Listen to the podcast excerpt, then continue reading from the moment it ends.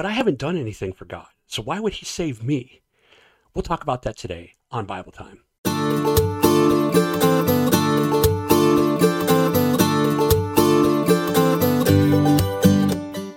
Good morning, everyone, and thank you for joining me for Bible Time. Well, the question is if I've never done anything for God, why would He even consider saving me? Let's turn to Psalm 116, and we read I love the Lord, for He heard my voice. He heard my cry for mercy, because He turned His ear to me. I will call on Him as long as I live. The cords of death entangled me, the anguish of the grave came upon me. I was overcome by trouble and sorrow. Then I called on the name of the Lord. Save me. The Lord is gracious and righteous. Our God is full of compassion.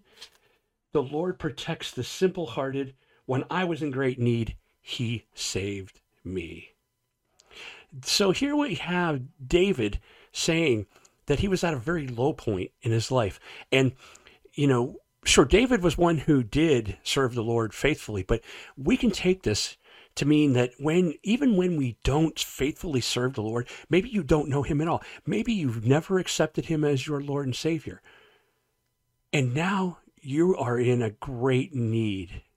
You know, a lot of times God will break us, take us to the point where we are completely broken until he finds us in that state and he puts us back together. I know that many of us have had many broken times in our lives, or at least one broken time in our lives. We can all think back on a time when we really felt like we hit rock bottom. But you know the old saying, once you hit rock bottom, the only place to go is up, right?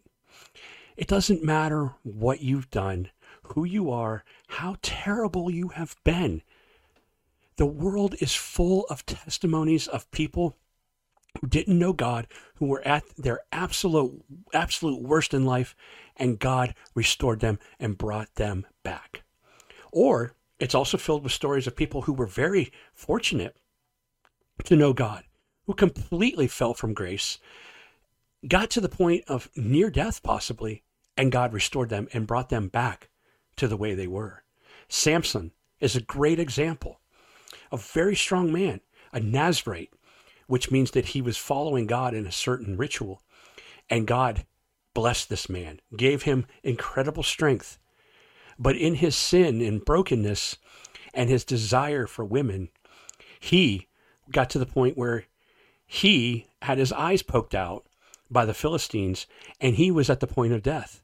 But in his last few breaths, he called upon the name of the Lord, and the Lord renewed his strength and allowed him to bring an end to his captors. It happens. God understands. Jesus, it was God in the flesh. God came to earth to be a man, to experience what men and women feel every single day. Though he did not himself sin, he understood the temptations, he understood the pain. John chapter 11 tells us that Jesus wept. He understood sorrow, he understood hurt. He understood anger. He understood what it means to be a human. So therefore, God can restore us no matter what state we are in. No matter what. Call out to the Lord. As it says in verse 6, the Lord protects the simple hearted. When I was in great need, he saved me. Find encouragement in this word today. Call upon the name of the Lord, and you too can be saved. That's your Bible time for today. Thanks for joining me, and I'll talk to you again real soon. Goodbye, and God bless.